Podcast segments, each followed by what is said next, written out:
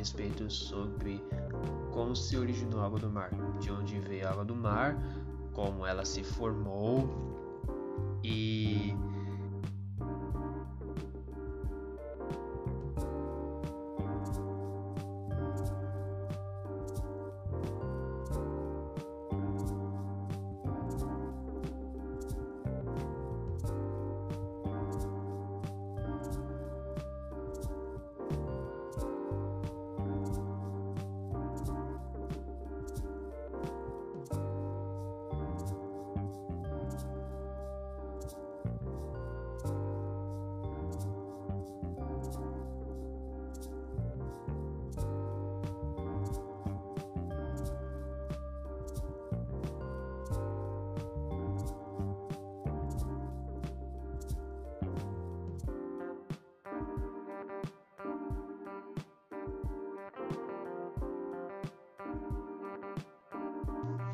ela foi basicamente se moldando.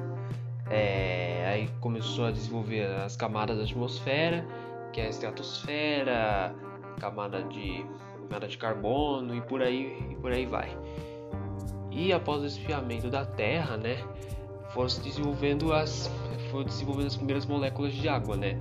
Então, uma curiosidade, né, sobre isso é que toda a água do nosso planeta ela basicamente ela sempre esteve ali, entendeu? Não é uma água nossa. A gente, por exemplo, um ser humano ainda não tem capacidade de criar a própria água, mesmo que você congele, derreta, toda aquela água, a água basicamente ela existe há milhões de anos, seja a de água doce, águas salgadas, águas da nossa casa.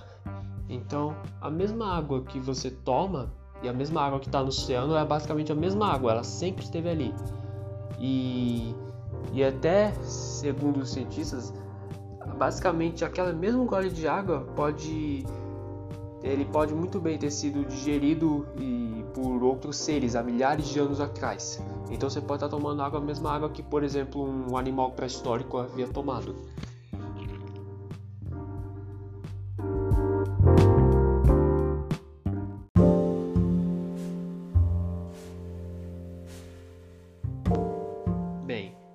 Agora irei explicar a respeito com mais detalhes. É,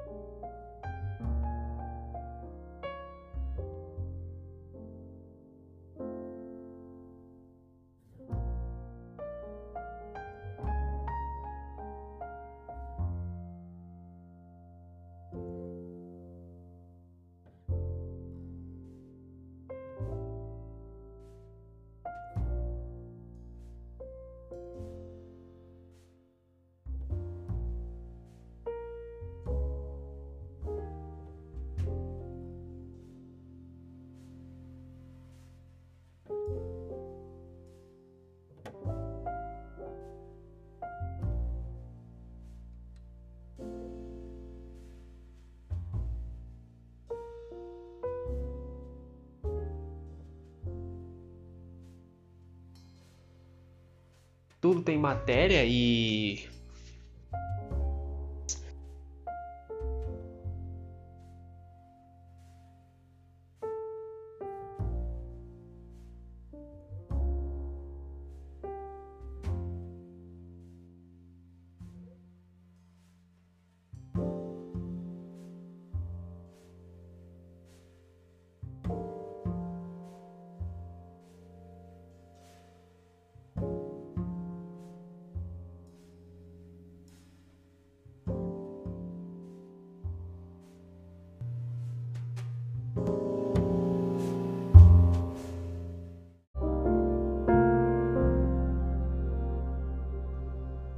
Enfim, como surgiu é, a diferença de água salgada e água doce? Por que, que a água dos mares e dos oceanos ela é salgada e as águas de lagos, rios, rios, pântanos e manguezais elas geralmente são água doce?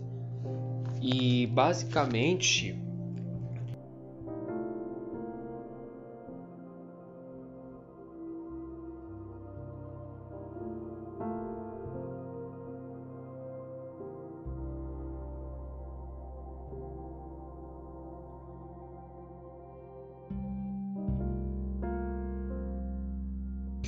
de clima, é, de vegetação, de formatação de rochas, como a gente mesmo sabe, as montanhas e rochas elas vão se desgastando conforme você passa os anos. E geralmente no mar, nos oceanos, a gente pode perceber, principalmente até mesmo em algumas praias rochosas, né? Elas têm uma grande concentração de, de rochas, de de pedras grandes assim. A gente pode até mesmo encontrar, né? É, em, até mesmo em próximo em ilhas, né? Geralmente tem muitas montanhas, até mesmo ilhotas, né? Que são basicamente boa parte são feitas de rocha, tendo pouca vegetação. E como assim como as montanhas que ficam na terra, as montanhas dos oceanos, né? Que quer dizer as rochas, né? Elas vão se desgastando com o tempo até virar as pequenas partículas, que são o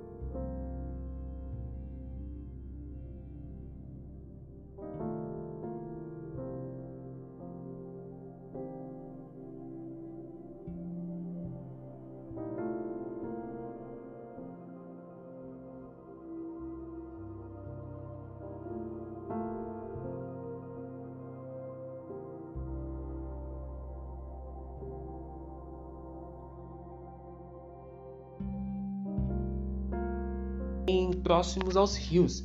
E tá, e por que, que os rios e os, e os lagos, mais os rios, né, no caso, eles não a água não é salgada? Porque os rios eles têm as correntezas, eles têm a cachoeira, né?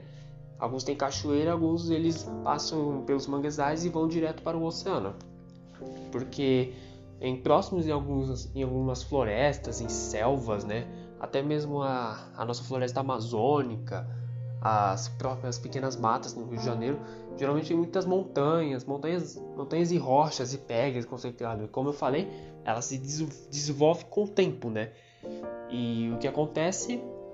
Ela se desenvolve, elas acabam caindo dentro do rio até virar pequenas partículas. E como os rios eles se movimentam, eles têm as correntezas, todo aquele sal, todo aqueles pequenos fragmentos de rocha, todo aquele cloreto todo aquele cloreto de sódio, eles são levados pelos rios até a chegada dos oceanos e, e acabam parando lá. Ainda mais que eles contêm rochas perto de lá que vão se desenvolvendo, então a água acaba ficando totalmente salgada.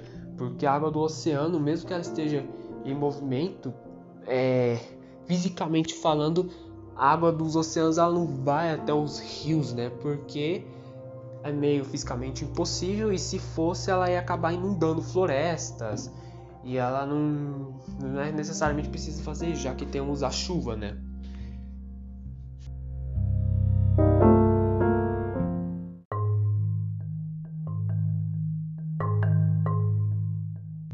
Agora, como a gente já sabe tudo a respeito que a gente precisa saber sobre a água dos mares e oceanos, do porquê ela ser salgada, e como ela veio, quanto tempo ela existe aqui na Terra.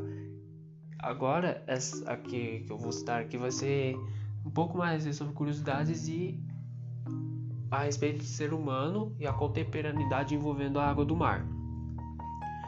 Como a gente já sabe, desde o, desde o momento em que o ser humano, a humanidade, ela começou a desenvolver embarcações, ela começou a criar navios, meios de transportes marítimos e onde ela começou a, a, a entrar em contato com o oceano, a humanidade sempre quis saber o que tem debaixo do oceano, quem vive debaixo do oceano, quem mora lá, como é que é o ecossistema dentro dos mares.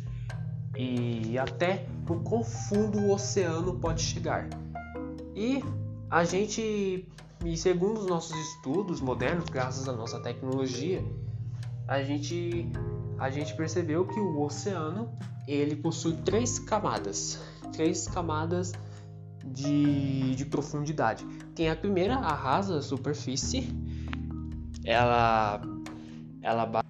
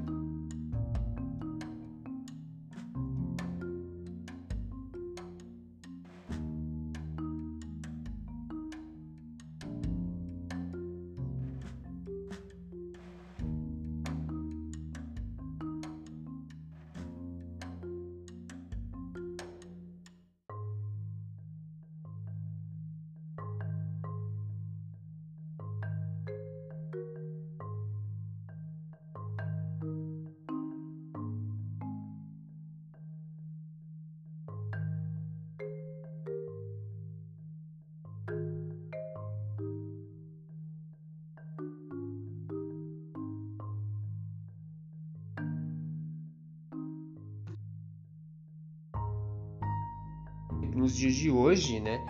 Ele só descobriu ele só descobriu de 5 a 10% do oceano. A gente só conseguiu explorar essa quantidade. E por que? A gente se pergunta, a gente tem essa tecnologia, a gente tem esses avanços científicos, por que, que a gente não consegue chegar até tão fundo no oceano? Primeiramente, porque é totalmente escuro, como eu disse, é tão fundo, a camada abissal é tão funda que a, a luz solar não consegue chegar até lá, então é totalmente escuro lá.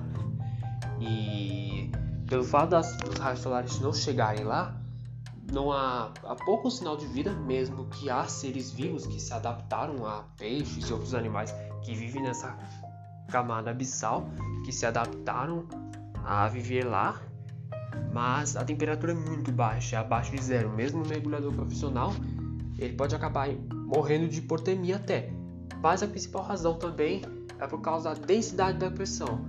A pressão de lá é tão alta que se o ser humano conseguir chegar no máximo tão fundo, um mergulhador sozinho, sem um submarino, um equipamento, um meio de transporte especial, é como se ele sentisse, é como se tivesse 50 aviões de viagens em cima de um corpo humano. Só para gente ter uma noção de quão pesada é essa é essa pressão. E ela é um dos principais objetivos de nós seres humanos ainda não chegarmos até o final, porque ainda não temos uma tecnologia que suporta essa tal pressão do mar. Mas, em compensação, como eu tinha dito, a seres vivos, né? A animais que habitam nessas fossas abissais. E um exemplo, né, que pode dar um desses animais é é o, o peixe flanela, né? Que ele é até bem famoso, né? É o peixe mais conhecido que tem, que ele é aquele peixe marrom, peixe meio redondo que ele tem uma ele tem como se fosse um abajuzinho, né? Que aquilo ali é basicamente é basicamente um, uma espécie de, de luz que ele consegue produzir usando as substâncias do seu corpo. E ele tem aquela luz justamente para atrair outros peixes que habitam por lá, porque como lá é totalmente escuro, algumas espécies elas têm uma visão bem fraca e, e grande parte delas são cegas, né? No caso, esse, esse peixe e e também grande parte dos, dos peixes, porque pelo fato de ser muito escuro, eles se adaptaram a não ter uma visão tão bem desenvolvida quanto os peixes das outras camadas de outros animais. E quando eles eles percebem uma fonte de luz, no caso os que tem, eles ainda enxergam, mas a visão não é tão boa, pelo fato de ser totalmente escuro. Eles eles veem aquela luz e eles são atraídos para aquele peixe, que no caso são só que são as presas do peixe flanela.